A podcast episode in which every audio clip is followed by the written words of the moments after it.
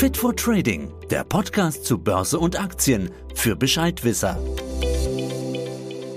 Inflation ist wie Zahnpasta. Ist sie einmal aus der Tube, bekommt man sie nur sehr schwer wieder hinein. Tja, dieses Zitat stammt von Karl Otto Pöhl, einem ehemaligen Präsidenten der Deutschen Bundesbank. Und tatsächlich merken wir auch derzeit, dass trotz aller Bemühungen seitens der Europäischen Zentralbank die Preise in vielen Bereichen, vor allem des täglichen Lebens, weiterhin kräftig anziehen. Bleibt das jetzt so?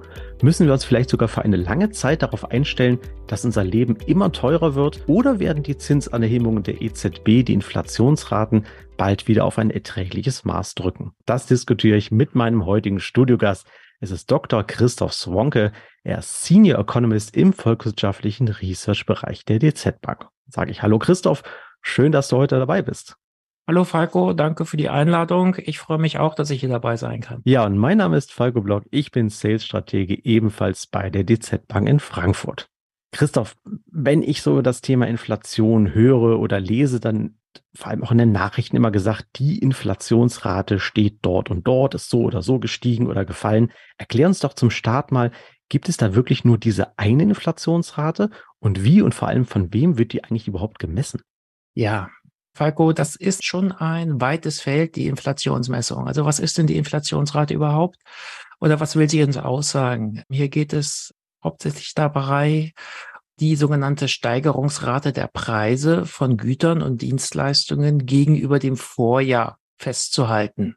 Und was wird genau gemessen? Es wird eigentlich ein vordefinierter Warenkorb eines sogenannten Musterhaushalts betrachtet.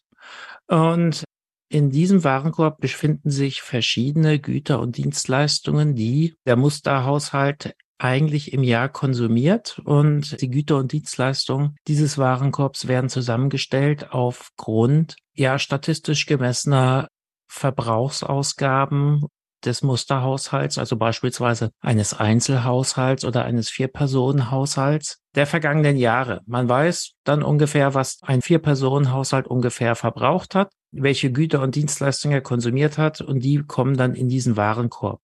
Und die Inflationsmessung versucht dann die Preise dieses vordefinierten Warenkorbs, ja, oder die Preisveränderung zu messen. Dazu zählen Dienstleistungen, allerlei Güter, Nahrungsmittel und die Ausgaben für Energie. Und die Statistikämter messen die Preisveränderung, indem sie monatlich schauen in Prospekten, in Online-Katalogen, aber auch mit Preiskontrollen in den Läden. Wie haben sich letztendlich die Preise dieses Warenkorbs verändert? Und es geht immer um die Preisveränderung gegenüber dem jeweiligen Vorjahresmonat. Das ist die sogenannte amtliche Inflationsrate. Aber sicherlich ist diese amtliche Inflationsrate nicht für jede einzelne Person gültig, sondern sie ist eigentlich ja nur auf einen Musterhaushalt festgeschnitten. Aber wenn ich jetzt zum Beispiel abweichend von dem Musterhaushalt eigene Konsumgewohnheiten habe, sind nicht alle Preise, die in diesem Warenkorb erfasst werden, für mich relevant. Da gibt es dann zum Beispiel Personen, die ja sich vegan ernähren. Für die sind zum Beispiel die verschiedenen Kategorien von Fleischpreisen im Warenkorb nicht relevant. Wenn Haushalte kein Auto besitzen und nur öffentlichen Personennahverkehr benutzen, sind die Benzinpreise für sie nicht relevant. Oder andererseits, wenn ich keine Fernreisen mache, sind für mich die Preise Flugreisen nicht relevant. Dann Wichtiger ja, ist ja. Dann kann ich ja, wenn ich mal kurz einhaken, dann könnte ich ja quasi sagen, alles, was teurer ist, lasse ich einfach mal weg, oder? Und dann habe ich kein Problem mit der Inflationsrate, oder? So ganz, wäre doch ganz einfach. Das wäre, wenn du auf alles verzichten kannst, was teurer wird, wäre das natürlich ein Weg, um galoppierenden Preisen aus dem Weg zu gehen. Aber es klappt natürlich nicht immer. Okay. Guck, jetzt habe ich dich unterbrochen. Genau, die Frage war noch, wer, wer misst die Inflationsrate? Wer sagt uns dann immer, was alles teurer wird und was nicht? Ja, letztendlich sind es die Statistikämter. In Deutschland ist es das Statistische Bundesamt. Für den Euroraum, wir sind ja in einer Währungsunion, ist es dann letztendlich das Statistische Amt der Europäischen Union, Eurostat, die die Preise messen und dann monatlich die Inflationsrate auf der Basis der Preissteigerungsrate bekannt geben. Okay, dann halten wir also mal fest, Preissteigerung auch auf langer, auf breiter Basis und vor allem auf lange Sicht. Das ist ja, glaube ich, auch immer wichtig. Ansonsten kenne ich das ja immer zum Anfang des Jahres werden die Eispreise höher und dann sagt jemand wieder, alles ist teurer geworden. Aber man muss ja wirklich das, das große Ganze sich mal anschauen und das Statistische Bundesamt misst das. Jetzt gab es im letzten Jahr teilweise sogar zweistellige Inflationsraten. Ich habe letztens mal gelesen, also ich selbst bin jetzt Jahrgang 79, ich glaube 1978 hatten wir zuletzt zweistellige Inflationsraten, hatte ich dann mal wieder gelesen. Also ich habe es selbst dann nicht, noch nicht mal bewusst, sondern gar nicht miterlebt, dass wir sowas mal hatten. Und ursächlich waren dafür eigentlich die hohen Energiepreise, wie zum Beispiel die Vervielfachung beim Erdgas. Da ging es ja in dreistellige Höhen. Das war ein starker Treiber. Mittlerweile gibt es von der Seite ja, glaube ich, eine deutliche Entspannung. Das habe ich auch in euren Statistiken, Christoph, mal gesehen, die ihr rausgebracht habt. Energie ist ja manchmal sogar oder mittlerweile sogar billiger als vor dem Ukraine-Krieg. Nicht alles, aber der Erdgaspreis ist ja kräftig nach unten gerutscht. Jetzt sind die Inflationsraten aber eigentlich weiterhin relativ üppig, um es mal so zu sagen. Wer ist denn eigentlich jetzt für die Teuerung zuständig? Ja, das ist auch wieder ein breites Feld. Also Energie, du hast recht. Und da vor allen Dingen im letzten Jahr Strom und Gas haben sich massiv verteuert. Die Energiepreise sind zwar gesunken, aber bis das bei den Haushalten ankommt, dauert das natürlich je nach Ausgestaltung ihrer Verträge mit den Versorgern. Also in der Regel werden die Preise dann immer mit der Ab Ende der Abrechnungsperiode angepasst, siehe Strom und Gas. Aber es ist nicht nur Energie, was sich verteuert hat. Man muss schon ein bisschen länger ausholen und da müssen wir natürlich bei Corona anfangen. Corona war ein massiver Schock für die gesamten Lieferbeziehungen in der Welt. Also wir erinnern uns an das Frühjahr, an den März, April 2020 wo praktisch die gesamte westliche Industriewelt in Europa und in den USA mit einem Lockdown ihre Produktion heruntergefahren hat. Und mit dem Ende des Lockdowns kam es dann natürlich auch wieder zu einem synchronen Hochfahren der Produktion. Das heißt, wir hatten erstmal einen kompletten Nachfragestopp und dann eine synchrone Nachfrage, die wieder da war. Das bedeutete aber für die Lieferketten, die ja rund um den Globus verteilt sind, dass das natürlich ins Haken kam. Ein Beispiel sind natürlich hier die berühmten Chips, Computerchips, die Halbleiter. Also man muss sich vorstellen, im März haben die großen Automobilbauer in Deutschland und in Europa, weil keiner wusste, wie es weitergeht, erstmal ihre kompletten Bestellungen ja, gecancelt. Die Produktion wurde runtergefahren und als es dann wieder weiterging, brauchten sie wieder neue Chips. Allerdings sind die Chip-Hersteller weltweit natürlich nicht in Warteposition gegangen, sondern es gab andere Nachfrage, wie zum Beispiel die ganze Computerelektronik oder die Unterhaltungsindustrie. Und die haben dann sozusagen die frei werdenden Chargen von der Automobilindustrie übernommen. Als dann die Automobilbauer wieder wie gewollt ihre Halbleiter beziehen wollten, mussten sie sich mit ihren Bestellungen hinten anstellen. Und deshalb kam es zum Beispiel zu Chip-Engpässen in der Automobilindustrie. Das ist nur das ist nur ein Beispiel. Es gab dann in, in vielen Bereichen der produzierenden Wirtschaft zu Knappheiten. Güter konnten nicht im ausreichenden Maß produziert werden und die Preise haben angefangen zu steigen. Und eine Funktion des Preises ist ja eine Signalfunktion. Und wo Güter knapp werden und die Nachfrage gleich bleibt oder sogar steigt, da steigt dann halt der Preis des Gutes. Daneben, und das ist im Moment aktuell einer der wenigen, also der, der treibenden Preistreiber, wir die Nahrungsmittel. Auch da ist vielleicht Energie so ein bisschen der Vorreiter gewesen, denn im Nahrungsmittelbereich hat sich alles verteuert. Von sozusagen, je nachdem, ob man nun tierische oder pflanzliche Nahrungsmittel betrachtet, angefangen von der Aussaat oder Aufzucht bis zur Ernte, Schlachtung, Weiterverarbeitung, Kühlung, Transport, zogen die Produzentenpreise in diesen Bereichen überall an, was letztendlich zu gestiegenen Nahrungsmittelpreisen geführt hat.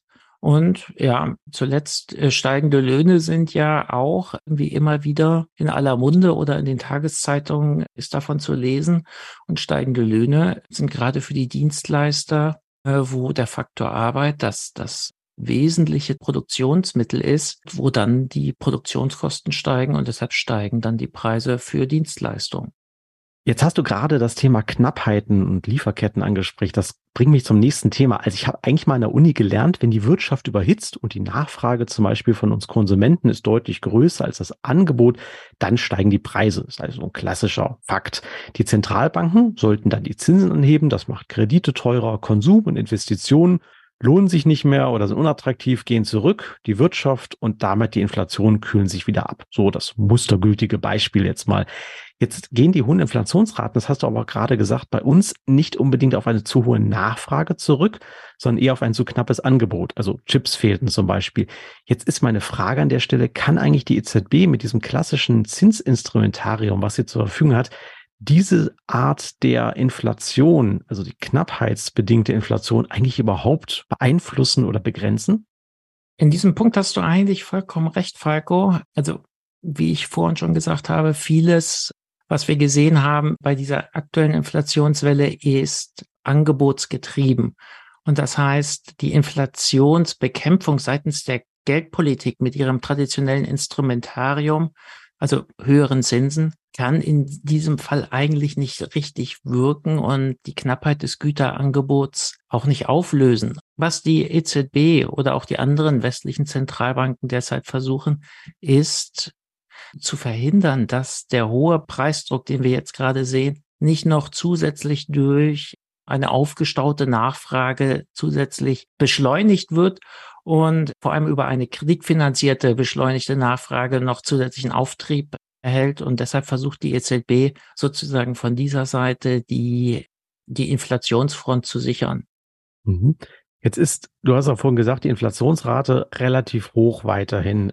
Jetzt bin ich mal einfach ein bisschen naiv. Warum hebt die EZB? Also, wir haben so eine Salamitaktik aktuell. Ne? Sie hebt die Zinsen sukzessive an. Das kann ja vielleicht noch sinnvoll sein. Das ist ja wie so ein Schwertanker, den man erstmal langsam bewegen muss. Aber jetzt frage ich mich, warum haut sie nicht mal so richtig auf den Putz oder auf den Tisch, hebt die Zinsen einfach mal richtig kräftig an? Ich hau jetzt mal einfach raus, fünf oder sechs Prozent, dann sind wir alle geschockt, die Nachfrage geht drastisch zurück die Inflationsrate sollte dann sich relativ schnell wieder beruhigen, weil ansonsten denke ich immer, das ist so ein Gewöhnungseffekt, dann denke ich so, ja, die Preise sind hoch, ich kaufe es mir aber trotzdem irgendwie, also es tut sich nicht so richtig was. Warum wird einfach da nicht mal so richtig losgelegt, um dieser Situation einfach mal radikal Herr zu werden? Eigentlich würde sowas natürlich auf der Hand liegen, aber äh, du darfst nicht vergessen, also die, für die Wirtschaft wäre dann so eine drastische Erhöhung von auf sechs Prozent beispielsweise von jetzt etwas mehr als drei Prozent ein massiver Schock. Und die Wirtschaft, das ist ja letztendlich eine Resultat von Abermillionen Einzelentscheidungen von Haushalten, von Unternehmen, von dir und mir. Und wenn sich jetzt die Kreditkosten von heute auf morgen verdoppeln würden, das würde sicherlich die Wirtschaft in eine deutliche Rezession stürzen. Und das wollen die Zentralbanken ja letztendlich auch nicht. Und deshalb verfolgt man so eine Schritte der, ja, eine, eine, ein, ein Vorangehen der, der schrittweisen Zinserhöhung. Du kannst dir das so vorstellen, ähnlich wie der Medizin. Also ich meine, eine Überdosis eines Medikaments führt letztendlich auch nicht immer zu einem gewünschten Resultat. Vielmehr ist mit negativen gesundheitlichen Folgen zu rechnen. Und so ähnlich würde ich das jetzt auch mit dem Vorgehen der Zentralbanken vergleichen. Sie hebt die Zinsen schrittweise im Monats- oder Vierteljahrestakt an und versucht dadurch auch die Wirtschaft an das sich verändernde Umfeld zu gewöhnen und so auch schrittweise Tempo aus der Nachfrage herauszunehmen und nicht mit einem gewaltigen Zinsschritt sozusagen die Schocktherapie, die Überdosis zu geben und damit sofort eine Rezession hervorzurufen. Okay, das ist nachvollziehbar. Also in diesem Fall nicht viel hilft viel, sondern sukzessive die Wirtschaft daran gewöhnen. Jetzt kommen wir mal auf das große Ganze zu sprechen. Also bis vor Corona war das Problem der Zentralbanken ja eher das Gegenteil. Eine, wir hatten eine ewig lange eine viel zu niedrige Inflation. Es ging ja teilweise sogar in den negativen Bereich Deflation. Das ist ja das Schlimmste, was so eine Zentralbank passieren kann. Und das wurde ja gespeist durch billige Arbeitskräfte aus dem Ausland, indem man globalisierungstechnisch immer weiter über den Globus die Produktion verteilt hat. Die niedrigen Energiepreise, die wir hatten, auch dank russischem günstigen Gas, muss man ganz ehrlich sagen, und natürlich die Verbesserung in der Produktivität, Roboter etc. Jetzt ist die Globalisierung ja tendenziell gestoppt zu sein. Es gibt ja auch schon mittlerweile wieder Unternehmen, die führen ihre Produktion zurück. Stichwort Lieferkettenproblem. Wir haben festgestellt, okay, jetzt vier Wochen darauf zu warten, dass ein Tanker oder ein Schiff irgendwo aus Fernost kommt, das funktioniert nicht mehr. Billige Energie dürfte ja auch so schnell nicht wiederkommen. Und dann gibt es noch diese anderen Probleme mit vielleicht auch teurer Arbeitskraft. Jetzt ist die Frage, müssen wir uns daher vielleicht mittlerweile sogar auf eine richtig lange Phase mit hohen Inflationsraten einstellen? Ist auch wieder eine spannende Frage, aber ich würde zunächst erstmal nicht so auf diesen Abgesang der Globalisierung mit einstimmen. Klar, also wir befinden uns schon in einer Umbruchphase. Und nach den Erfahrungen der letzten Jahre mit den Lieferkettenproblemen sind wir jetzt eigentlich in, in ja, in einem Zeitpunkt, wo vielen Unternehmen klar wird, dass Outsourcing von Produktion von Vorprodukten sicherlich nicht so weitergehen wird, wie wir es in den Jahren vor Corona gesehen haben. Aber dennoch suchen die Unternehmen natürlich immer noch nach einer günstigen Art und Weise, ihre Produktion auszugestalten, günstige Vorprodukte zu kriegen. Und deshalb würde ich eher von einer ja, Phase der Neuausrichtung der internationalen Lieferketten sprechen. Und wir sind so ein bisschen insgesamt auf der Suche nach einem neuen Gleichgewicht. Klar, du hast recht. Wir werden auch aufgrund des demografischen Wandels hier in Europa vor allen Dingen eine Verknappung von Arbeitskräften in den nächsten Jahren sehen. Das führt dazu, dass Arbeit vergleichsweise teuer bleiben wird. Aber insgesamt, ja, diese Phase der Neuorientierung wird noch andauern. Es ist wie so ein Pendel, was schwingt und sozusagen seinen neuen Ruhepol sucht. Aber dennoch deutet vieles darauf hin. Du hast vorhin schon von den wieder gesunkenen Energiepreisen an den Weltmärkten gesprochen, dass die äh, Inflationsraten allmählich zurückkommen. Aufgrund der Vielzahl von Faktoren, die derzeit auf diese ja, Preisentwicklung einwirkt, wird es wohl noch ein bisschen dauern, bis wir sozusagen in die Inflationsbereiche, die sich die Zentralbank eigentlich wünschen, bis wir dahin wieder zurückkommen. Ja, dann werden wir jetzt mal konkret. Was sind dann jetzt hier eure Schätzungen? Wann werden wir denn in der Europäischen Währungsunion wieder Inflationsraten von um die zwei Prozent sehen können? Ja, nach unseren derzeitigen Projektionen wird das wohl Ende 2024 oder Anfang 2025 der Fall sein, aber man muss halt sagen, die, unsere Projektionen und Prognosen sind natürlich immer nur bedingte Aussagen. Man kann unvorhergehende Sachen wie Kriege, Katastrophen oder eine Pandemie natürlich nicht prognostizieren.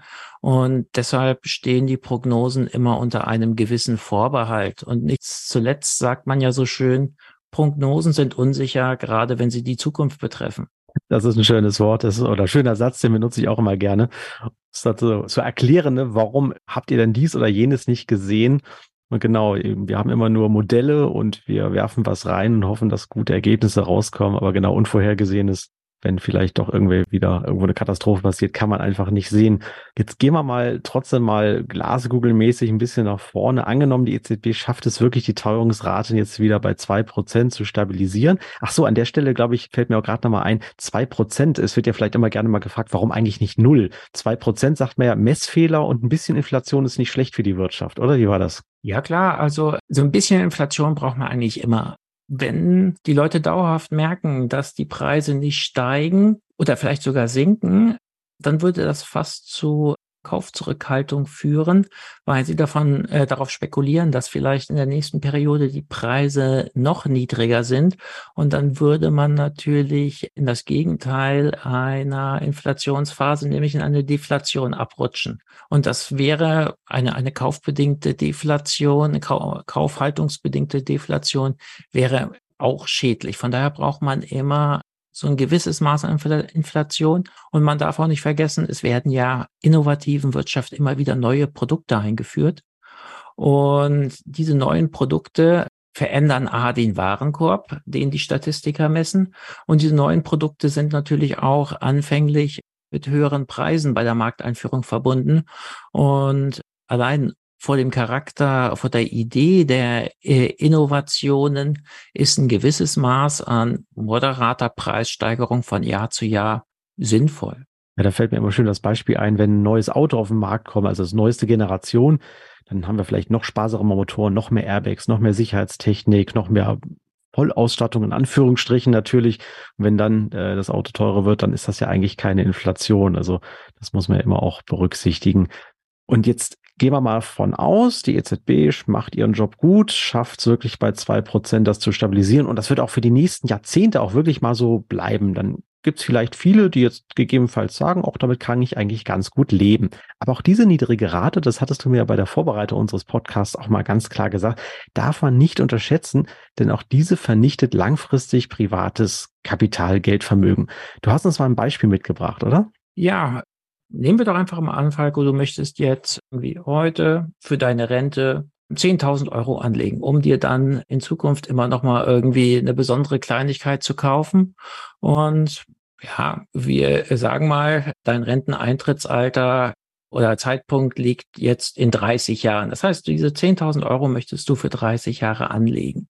Und wenn du das bei einem Zinssatz von vier Prozent, der aus heutiger Perspektive vielleicht etwas hochgegriffen ist und eine Inflation von null Prozent, die auch aus heutiger Perspektive etwas, ja, fast himmlisch klingt, tun würdest, dann hättest du, wenn du die Zinsen Jahr für Jahr mit investierst und anlegst, am Ende des Zeitraums mehr als 31.000 Euro zur Verfügung. Das heißt, du hättest jetzt mehr als 21.000 Euro Zinsen gemacht. Wenn du beim gleichen Zinssatz von vier Prozent, aber einer Inflation von zwei Prozent äh, das Geld anlegst, ändert sich die Sache schon wenig. Denn du hättest dann einen Realzins, das heißt einen Zinssatz abzüglich Inflation von nur noch zwei Prozent dann würde sich die Sache schon ganz schön verschieben. Du hättest am Ende der 30 Jahre nicht mehr die mehr als 30.000 Euro, sondern nur in Anführungsstrichen 18.000 Euro angespart. Und jetzt gehen wir auf ein Beispiel, was vielleicht in den vor Corona-Jahren fast schon aktuell war. Da hatten wir einen Zinssatz von maximal ein Prozent bei einer Inflation von zwei Prozent hast du sozusagen dann einen negativen Realzinssatz. Und in diesem Fall verlierst du Kaufkraft, denn am Ende der 30 Jahre hättest du in so einem Szenario kein Geld angespart, sondern real ungefähr 2600 Euro Verlust gemacht und einen realen Endbetrag von 7000, knapp 7400 Euro. Aus 10.000 Euro also 7.000 gemacht. Das ist natürlich kein gutes Anlagegeschäft. Ja, das muss man ganz klar nochmal betonen. Ihr könnt euer Geld nur dann real gleich halten von der Kaufkraft her. Also was könnt ihr euch mit diesem Warenkorb dann oder für diesen Warenkorb dann leisten? Oder wie ist die Kaufkraft in diesem Fall? Wenn ihr es immer schafft, eine Rendite zu generieren, abzüglich Steuern, Gebühren, das muss man auch noch alles berücksichtigen, die oberhalb der Inflationsrate liegt. Und Aktuell, korrigiere mich, Christoph, haben, glaube ich, eine Inflationsrate liegt immer noch bei um die sieben Prozent, oder? Das ist richtig, ja. Ja, genau. Also brauche ich in Deutschland. Genau, ja. brauche ich so achteinhalb, neun Prozent, müsste man fast sagen, abzüglich, wie gesagt, der Abzüge, damit ich entsprechend dann meinen Kaufkraft real konstant halten kann. Und wenn ihr euch nämlich fragt an dieser Stelle, mit welchen Methoden könnt ihr denn der Geldentwertung begegnen? Natürlich gibt es auch da keine Sicherheit, aber man gibt zumindest Möglichkeiten, mit denen man gewisse Renditechancen sich aneignen kann, dann hört euch doch gerne auch mal meine letzten beiden Podcast-Folgen Nummer 21 und 22 an. Da geht es nämlich um das Thema langfristige Geldanlage an der Börse und wie ihr zum Beispiel mit ETFs und Sparplänen euer Geld dann auch wirklich zumindest die Chance habt, real vermehren zu können. Und dann kann ich euch noch unsere YouTube-Reihe, die Fit for Trading Challenge ans Herz legen. Hier erkläre ich nämlich zusammen mit Finfluencer Leon, welche Anlageklassen gibt es denn so überhaupt und worauf müsst ihr jeweils achten. Den Link dazu habe ich euch in die Show Notes gepackt. Ja, Christoph, Abschlussfrage. Inflation wird ja eigentlich immer als etwas Negatives oder Schlechtes angesehen. Ne? Also nach dem Motto, alles wird teurer. Kann man der aktuellen Situation oder Inflation an sich aber eigentlich auch etwas Gutes abgewinnen? Das würde ich sagen, ja, zum Teil kann man der Sache schon was Gutes abgewinnen. Nicht alle sind dazu in der Lage, aber es gibt doch sicherlich Haushalte, Unternehmen, die ihre Konsumgewohnheiten oder Produktionsgewohnheiten anfangen zu überdenken.